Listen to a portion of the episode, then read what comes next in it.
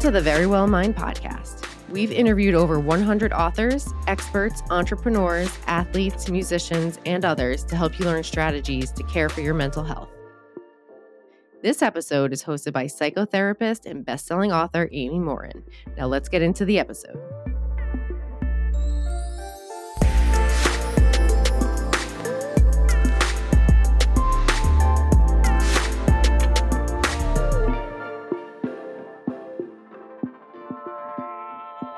You're listening to the Friday Fix. Every Friday, I share a quick mental strength exercise that will help you fix the thoughts, emotions, and actions that drain you of the mental strength you need to be your best. Today, I'm going to share five New Year's resolutions that will help you grow mentally stronger in 2021. Over at Verywell Mind, where I serve as editor in chief, we conducted a survey to learn about whether people are more or less likely to set resolutions in 2021, given that 2020 has just been such a strange year.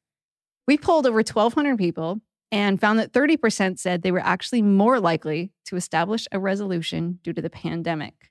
Not surprisingly, the number one thing people said they want to set a resolution about is their physical health. The second most important thing people want to address is their mental health. And the third most important thing is their friendships. It's not surprising that during this year where we had to create so many changes and confront a lot of issues head on, that those are the things that people want to use to create positive changes. In a minute, I'm going to explain how to establish resolutions that will help you build mental muscle, which can improve your physical health, your mental health, and your relationships.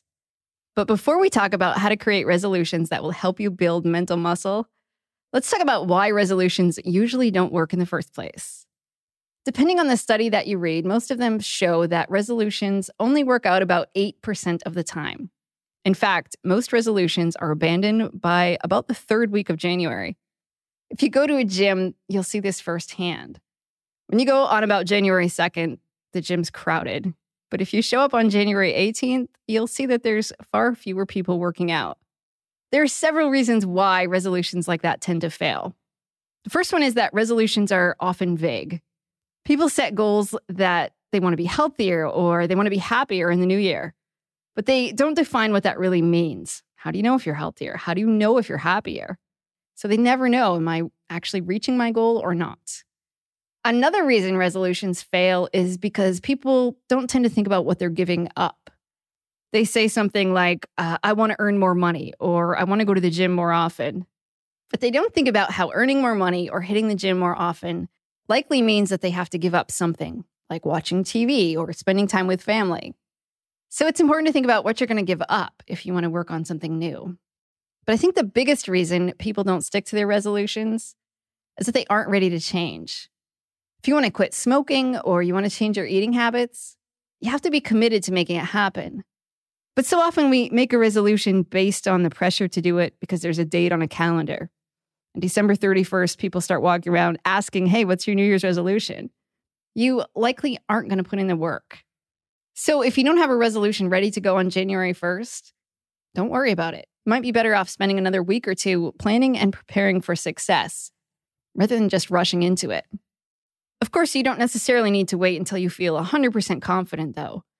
If you do that, you might be waiting forever. So find a balance. You don't want to rush into your resolution on December 31st just because you feel like you have to. But on the other hand, you don't want to wait too long just to make it happen. Be thoughtful about what you want to do and develop a plan for how you're going to make it happen. Now, let's take a second to talk about how to create resolutions that actually work. Resolutions that stick are likely to be actionable. It's when you say what you're going to do, not how you're going to feel. Measurable.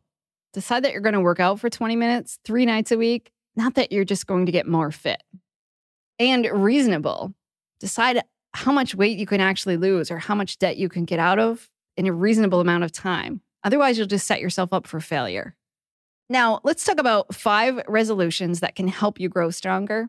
And fortunately, they're resolutions that you're actually likely to keep. Number one, write down three things you're grateful for every day.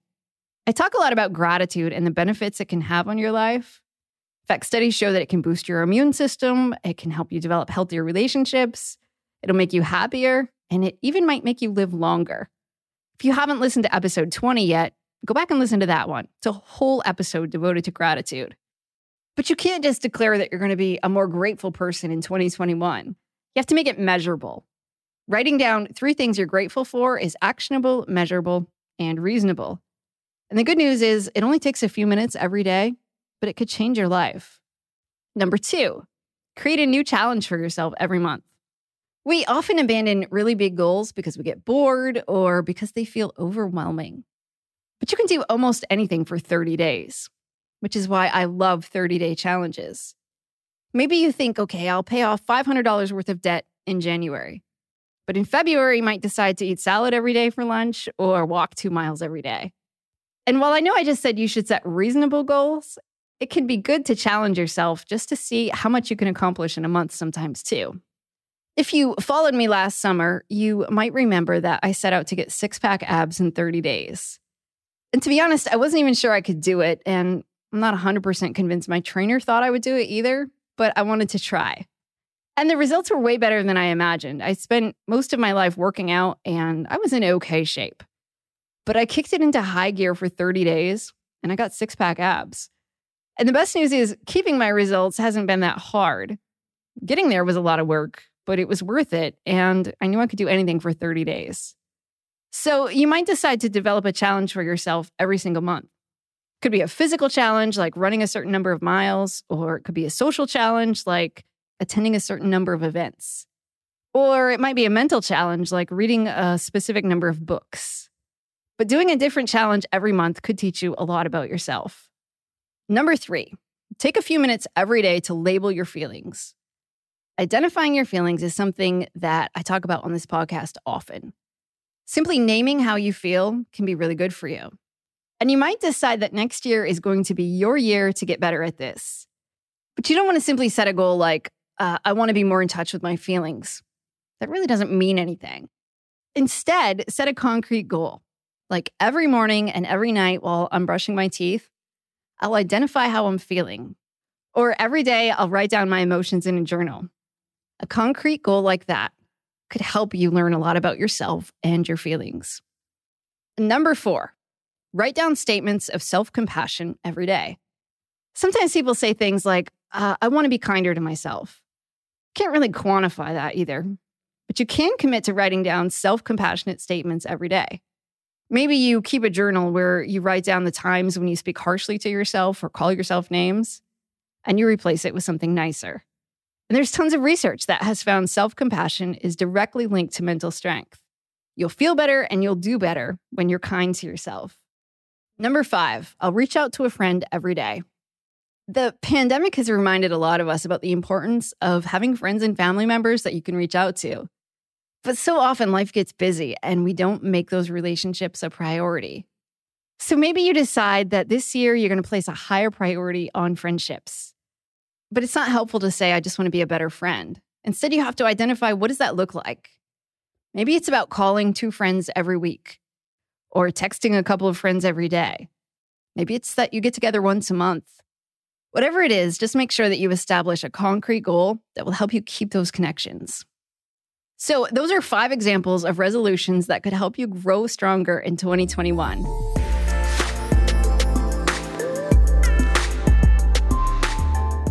Thank you for listening to the Verywell Mind podcast. If you found this episode informative, please share the episode with your friends and family and leave a rating and review wherever you listen to podcasts. To learn more about the Verywell Mind podcast, you can head to verywellmind.com slash podcast.